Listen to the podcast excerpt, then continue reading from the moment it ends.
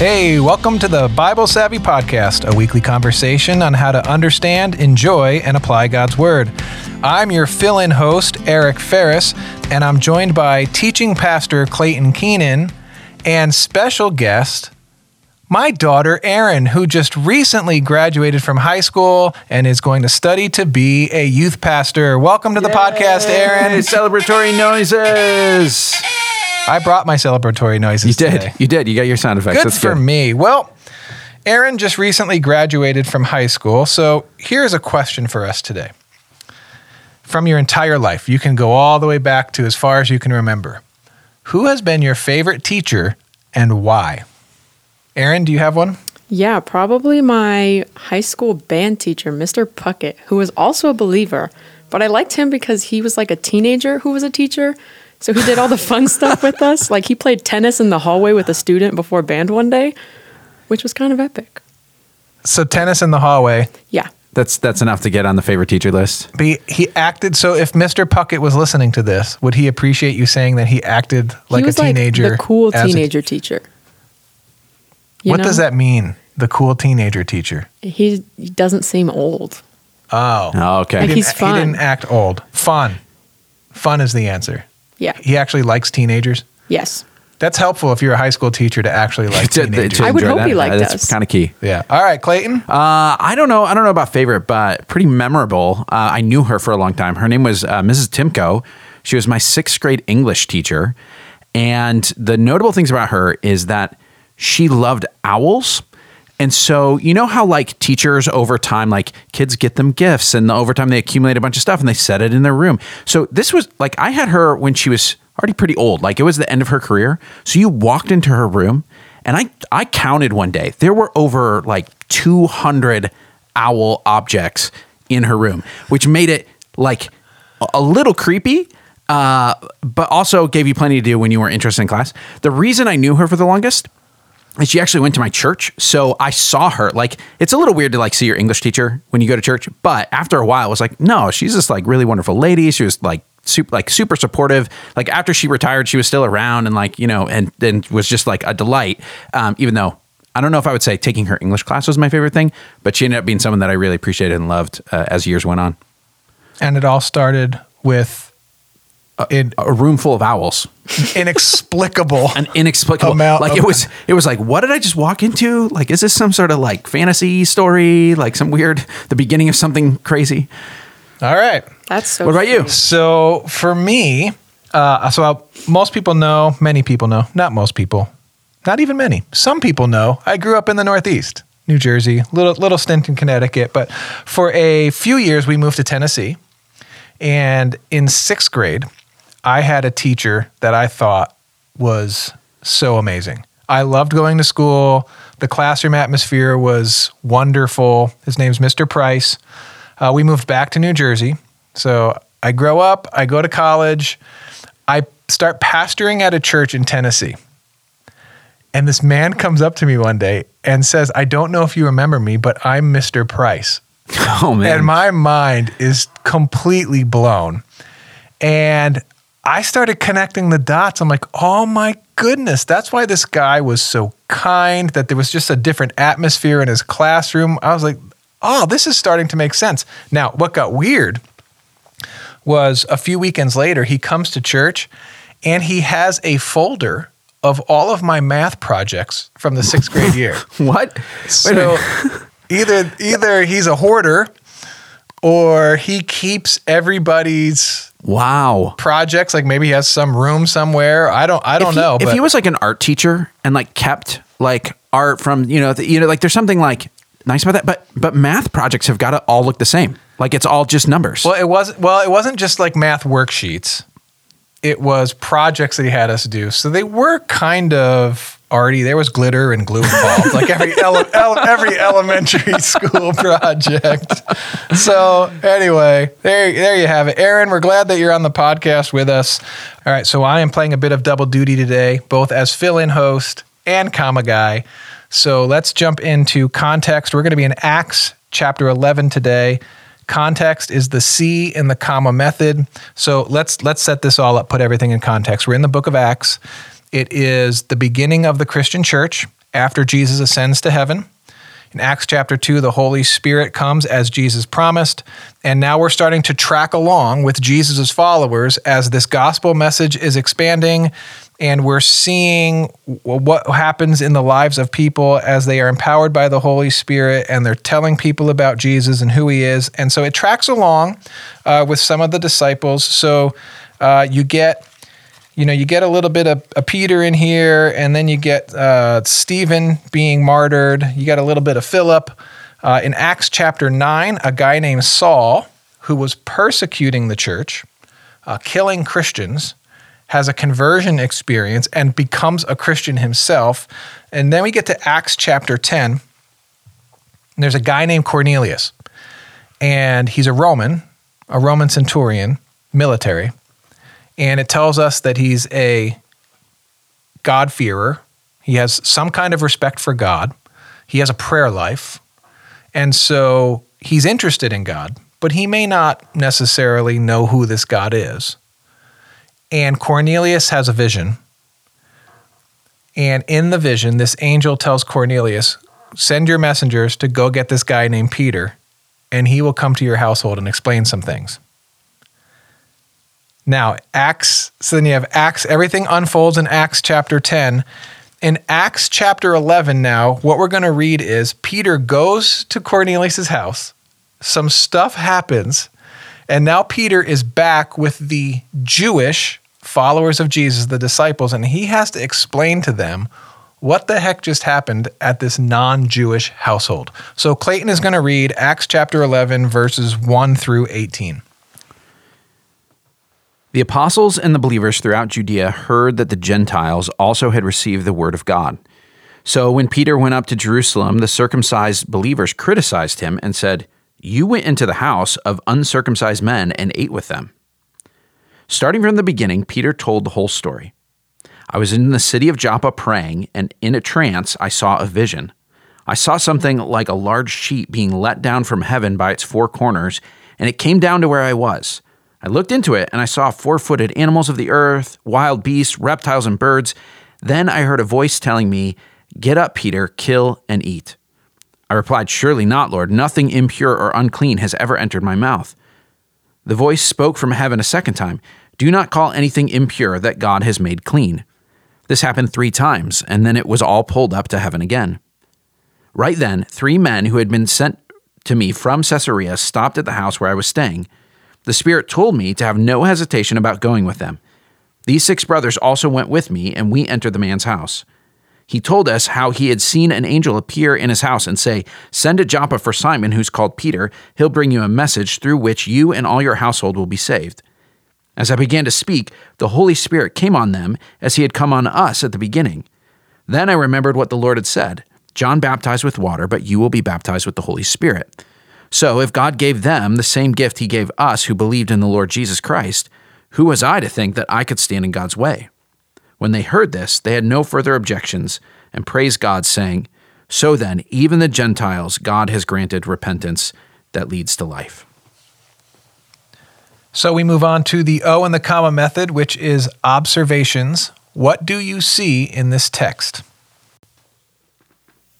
Personally, I see that uh, the people when Peter came back kind of criticized him for going. So you would never think that you would criticize someone for speaking the word of the Lord. But back then that was kind of a thing since they didn't believe that other people besides Jews could be Christians or believers. So that kind of surprised me that they would still criticize him even though he had kind of said that he felt like it was a calling to go. Yeah, especially when you consider that the last thing Jesus said was like, you're going to go and you're going to go everywhere and tell it, you know? Like it's like a little implication that maybe maybe it would get out of our little little community, but it is it's really striking that they they criticize him. Um, I uh, was struck by um, how much uh, how much supernatural intervention it took to get Peter to go and to set this whole meeting up. Right, like so. There's a vision. There's an angel that appears in the house. The, the Holy Spirit has to say, "No, go, do, like literally do this." Some people are sent in a unusual circumstantial way. Like there's all of these things. Like part of the the barrier like the criticism or the like hesitance to do this was so big that like God had to like marshal all the different ways that he could like say no seriously Peter like he had to show him 3 times this vision. You know, so there's there's a lot uh, that God's doing to say, no, this this is something I really want to happen. I'm going to make sure you clearly hear that this is my my desire. It's so hard to look back on some of those things and understand how they could have felt that way. The, the Jewish people from the very beginning, if you go all the way back to the promise God made to Abraham, that I'm going to make your family a great family, you're going to become a nation, and I'm going to bless you so that you can be a blessing to the whole world. From the very beginning, the whole idea was that this group of people ends up blessing the whole world. And so you wonder, like, how do you how do you miss that?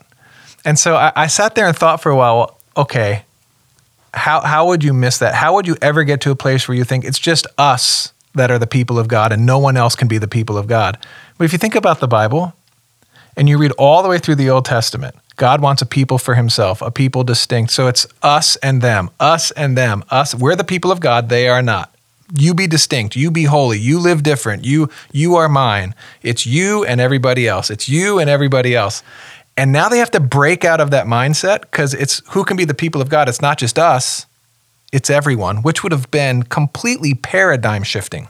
Yeah, when you think about that, we just finished First and Second Kings a few weeks ago, you think about the lesson they learned from that. Like every time they mixed with another group and like married them or, you know, got, like got too friendly with their culture, like that's what led to their compromise. So on the other side of them getting exiled and kicked out of their land, like they developed a culture that said, if we don't protect this, then we're like, that's dangerous to us.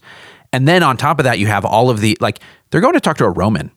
So, like, if you're Jewish in the land of Israel and the Romans have taken over your land, like not only do you feel like maybe this isn't this is unclean, you also feel like I don't really like these guys. Like these are these are not uh, friends of our people. Um, in spite of the fact that like Jesus talked to a bunch of centurions and stuff, there's still probably some hesitation of like uh, we, are, we don't mix with them. You know. Um, here's something else that that I saw. Um, I, just the, even that this particular vision here, like uh, this might be a set of details that might be like they're striking because it's weird, but it, there is a good explanation for this. You can find this in the footnotes of a, a good study Bible.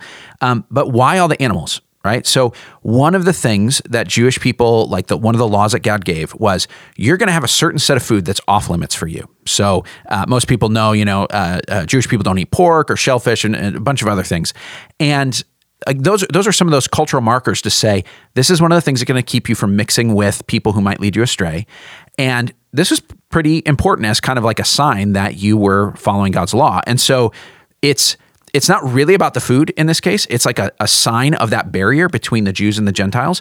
But it's like using something Peter would have probably spent his entire life saying, No, I've been really, really careful to avoid these things. And now God is saying, like literally do a thing I told you not to do.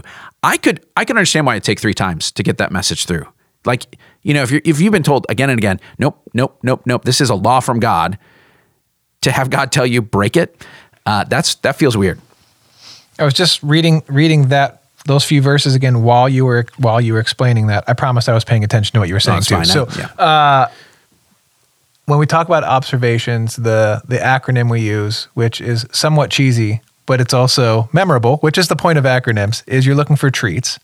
The first T is themes. The second word is, uh, the R is repeating words and phrases. The second T is truths about God, and the S is something striking. You didn't even need Nikki and me to do it. That's no, great. No, I just figured you, know, you actually know him. So good for me. I've done the podcast long enough that I actually know the acronym. You know, it just struck me something striking when you say three times, there's another significant event in Peter's life where the oh. Lord had to say something to oh. him three times. That's a good connection. When Peter denied Jesus, do you remember this, Erin? Just say yes, because then you'll sound like yeah. you know what we're trying. Okay, there you go. so Peter denies Jesus, and Jesus afterwards, after his resurrection, sitting down with Peter and asks Peter three times, Do you love me? This is the second time in Peter's life that something had to be repeated three times. Yeah. I don't know if that's intentional here or not, uh, but it definitely jumped out to me. Yeah, for sure. All right, what else do we see in this text? Um, I I noted the connection that Peter made to the event at Pentecost. So that that's uh, really important. Where in verse fifteen it says, "The Holy Spirit came on them." just as he came on us at the beginning. So there is a connection there. So there, it could have really been easy for them to say, hey, the Gentiles are kind of second class. They didn't quite get what we got. They're kind of like, you know, level two Christians or something. Um, but to reenact the events of Pentecost, where Peter was like, I was there. I saw Pentecost, and then I saw this thing that happened at Cornelius' house. The Spirit came on them. They spoke in tongues. It was like the same thing all over again. And that like that would have been really critical for them to say, no, it's real. Like God is welcoming them in fully, just like He's welcomed us. Like there is no distinction between our two groups because He did the same thing for them. Yeah, something else that I saw in the beginning of the chapter, they were kind of saying like how they're criticizing him for going and doing that. But then in verse 18, it says, when they heard this, they had no further ob- objections and praised God. So they just like immediately accepted it and was able to just be like, oh, yeah, like that's cool, like perfect. Which I definitely wouldn't have expected since they were criticizing him for doing it in the first place. Yeah, how often do people change their minds that quickly? yeah. Very rarely. Okay, well, let's move on to the first M in the comma method, which is message today. We always say that the two M's are interchangeable. You can either do message first and then move on to meditation, or you can do meditation first and move on to message. Today, we're going to do message first. So, what message can we draw from this text? Yeah, the one that I thought of was anybody can follow God no matter who they are. Uh, just because we saw like the non Jews were able to follow him just as the Jews were able to. So even today, like anybody that we th- would deem unclean um, or not good enough to follow him can still do that. Yeah. Yeah. I, I feel like that's that that theme is so comes through so loud and clear. I would probably say something similar like no one is unclean that God has made clean. So that's kind of, I think I just stole that from one of the lines here. But like that idea of we don't, um, we don't look at people like the background that they came from or um, what they've done in the past or what, what cultural group they're from and say, in some way, you are not up to snuff here. Uh, because in reality, like all of us were unclean and have been made clean by Jesus. And so um, if Jesus says, they belong in my family. Uh, what, uh, what, what does Peter say? Like, who am I to stand in the way? Who am I to get in, get in the way of that? Um, and and that's easy to say. We like that thought, but it's one of those things that is, you know, probably when we get to application, like it's it's one of those things that harder to put in practice when you encounter a group of people that you're like, oh, I didn't expect them to be here. You know. I'm going to cheat a little bit.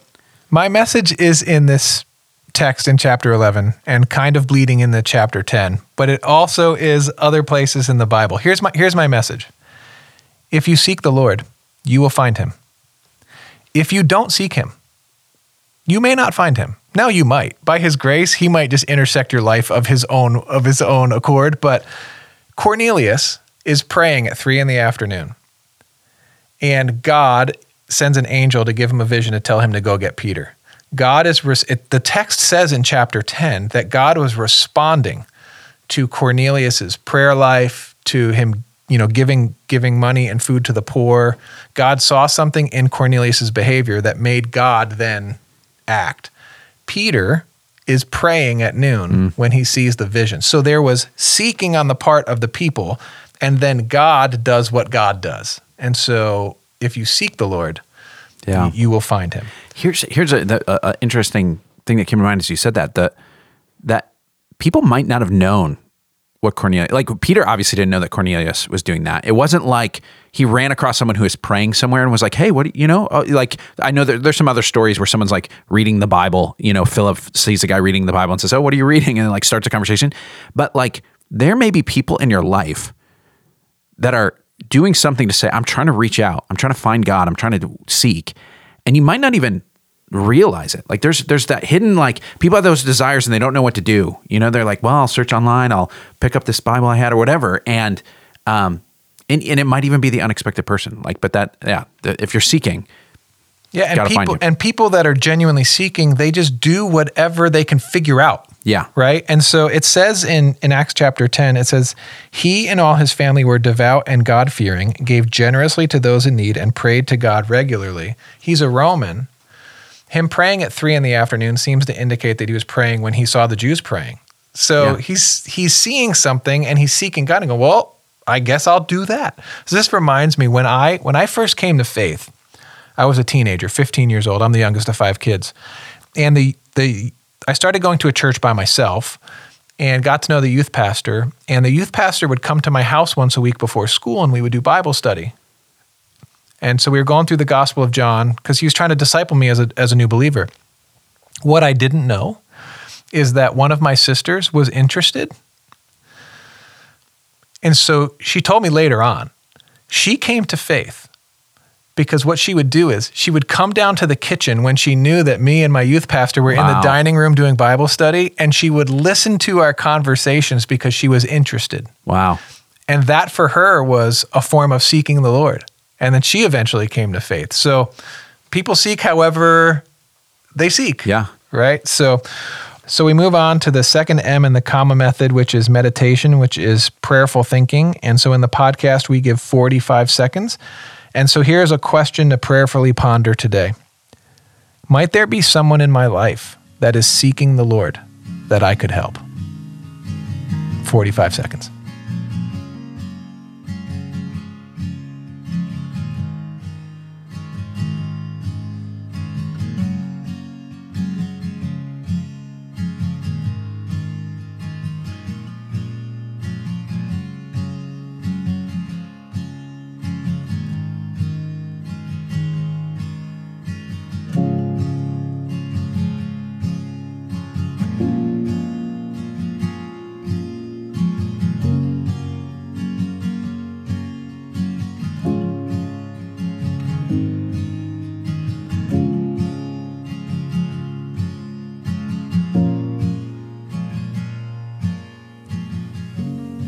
Okay, so now we move on to the A in the comma method, which is application. How does this apply to our lives? We don't just want to read the Bible to have Bible knowledge or to know Bible trivia.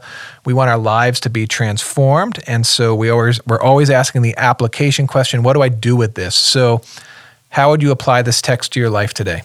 as a teenager who recently graduated and you know lives in the western suburbs of chicago uh, the most that i could do is i can share the word with anybody and like not write people off maybe because like i have beef with them or like maybe just don't like them as much as some other people but i can still go about sharing it with them in hopes that they latch onto it and become a believer themselves Yeah, absolutely.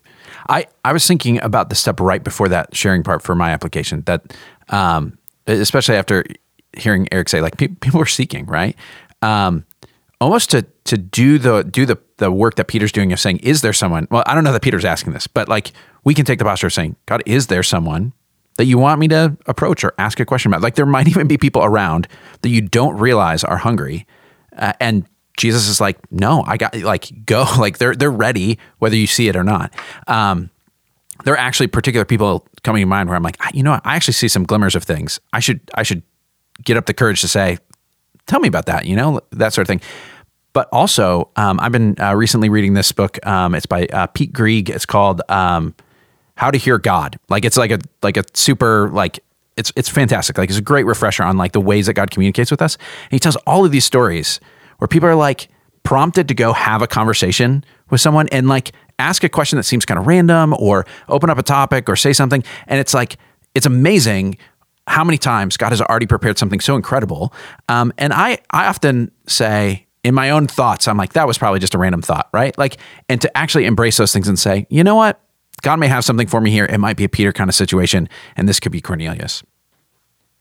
if you want to hear from God, you have to listen or try to listen. I can't tell you how many times I have conversations with people and they will ask me, How do you hear the voice of the Lord? How do you hear God speaking? How do you learn how to do that?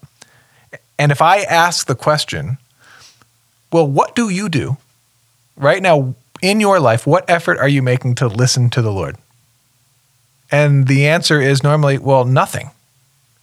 Well, that's not how it works. Like, even in a conversation, there's talking and there's listening. Uh, and so, my application is back to my message, which is if you seek the Lord, you will find him if you seek with all your heart. Or verses like, if you draw near to me, I will draw near to you. There is an effort on our part, there is an earnest effort that we put in. And the Lord does speak. He speaks primarily through his word. The king has already spoken definitively. We have the Bible, which is why we do the Bible Savvy podcast. But on top of that, the Holy Spirit gives you promptings. There are such things as seeing visions or dreaming dreams or God tapping you on the shoulder and say, go ask that person this question. That is a normal part of the Christian life. And I think that you learn you learn how to hear the voice of the Lord in the quietness of your own prayer life. I don't think any of us will ever ever learn how to hear the voice of the Lord in the in the chaotic, loud busyness of our day if we never learn how to hear the voice of the Lord in the quietness of a prayer and Bible study time. And so that's where it all starts. And so my application today is to earnest, to continually, to continue to earnestly seek the Lord. Because even pastors, you ready, everybody? Even pastors, every once in a while we look over our shoulder and go, oh my gosh, my, my prayer life or my Bible study life, it's, it's been a few days or I've gotten out of rhythm. So to just keep at that, that's not the flashy part of Christianity but it's the substance of Christianity is seeking the Lord. Uh, and if you seek him, you will find him. Okay, so before we wrap things up, first of all, Erin, thank you for joining us on the podcast today. Second, I don't want to lose the opportunity here with a teenager on the podcast. Right now, I'm totally putting you on the spot. Erin does not know I was about to ask this Nope. question or get her thought on this. So this is going, whatever she says is just coming fresh out of the oven. What would you say to any teenager that might possibly be listening to this podcast about seeking the Lord? I think something that's really good about seeking Him for ourselves is like reading the Bible and going to church every weekend and going to all the youth events. I know at camp they do um, tag time, which is time alone with God. So you have like 30 minutes in the morning, and that's they give you a like prompted Bible study, and you go by yourself to a spot on camp and you read and you like process your thoughts and go through that. But I think something else for seeking is also like helping others seek him because I know at school there's a lot of people who are Christians and they want to know him but they don't know him fully and so putting yourself out there like at school or just in public is also a really big way of seeking him because he can speak to you more through you to others. Wow, that's pretty good. I remember tag time. I spent a lot of a lot of years up at Silver Birch Ranch, and I, I always was frustrated by the redundancy of tag time. Time, alone, with God, time. Yep. Oh, I'm really proud of the fact that you and I just said that in unison. The apple has not fallen far from the tree. All right. Well, thanks for listening, everyone. Join us again next Monday for a new episode. We'll be looking at another passage from the Bible Savvy reading schedule. And in the meantime, if you're not following along with the reading plan, check out BibleSavvy.com to download it and to start reading along. Also, you can subscribe and leave a review on whatever platform you're listening on. Email us your questions or suggestions at podcast at BibleSavvy.com. Lastly, tell your friends, and we'll talk to you soon.